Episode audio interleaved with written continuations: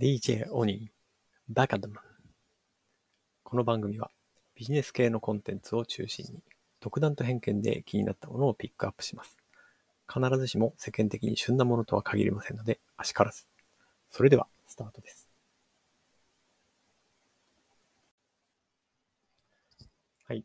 本日は、週刊現代2020年9月5日号から、子供に海水はなぜしょっぱいの？と聞かれたらこう答えよ。という記事をピックアップします。こちらは現代ビジネスにもオンラインのですね、現代ビジネスに掲載されています。はい。回答としては、一言ですね。中性になる過程での副産物。要は、中和による副副産物として塩、まあ、海水の中に塩分ができているというふうな話です。まあ、海水ってしょっぱいですよね。子供が海が苦手な要因の一つでもあると思います。実は太古の地球の海水はしょっぱくなく酸っぱかったそうです。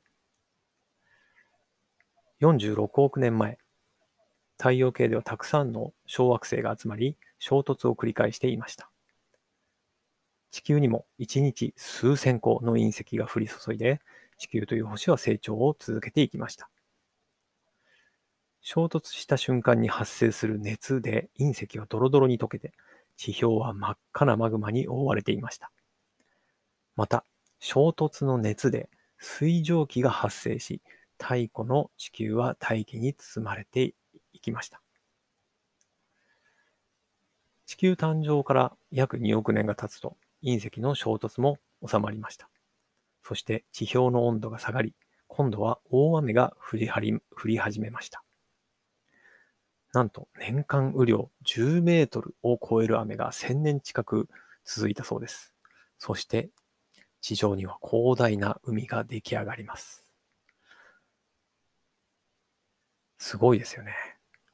この 10, 10メートルを超える雨が1000年近く続いて、まあ、地球の7割は海に覆われているというふうに言われていますが、その海がこの時に出来上がったということです。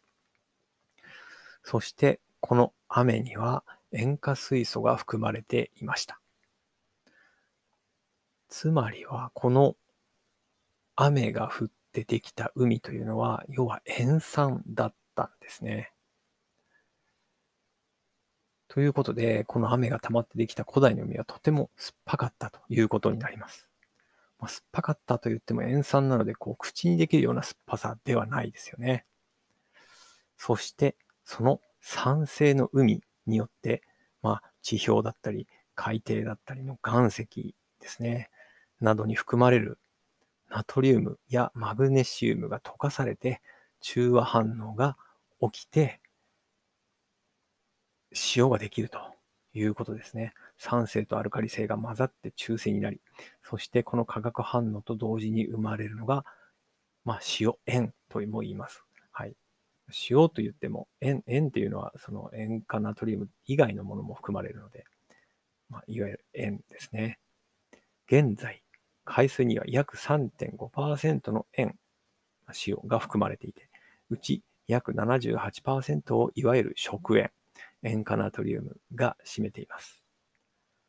海水に含まれる塩には他に苦味を感じさせる塩化マグネシウム、いわゆるにがりですかね。こちらは10%。ほのかに甘い硫酸カルシウム約4%もあるそうです。そして海水を蒸発させて作られる天然塩の複雑な味わいは海水に含まれる様々な塩、塩によって決まるそうです。はい。こちらは、えっ、ー、と、みんなが知りたいシリーズ、海水の疑問50、青山堂書店という本から、あ引用されているようです。はい。私は海で泳ぐのが大好きで、中学生からほぼ毎年海に泳ぎに行っていました。家族ができてからも、まあ、あの、家族以外で泳ぎ、海に行くこともあるんですが、えー、家族も毎年海に連れて行っています。今年は残念ながらコロナ禍で海には行けていません。海に行きたいですね。泳ぎたいな今日も最後までお聴きいただきありがとうございました。それでは皆さん、今日も良い一日をお過ごしください。DJ オニーでした。Cia.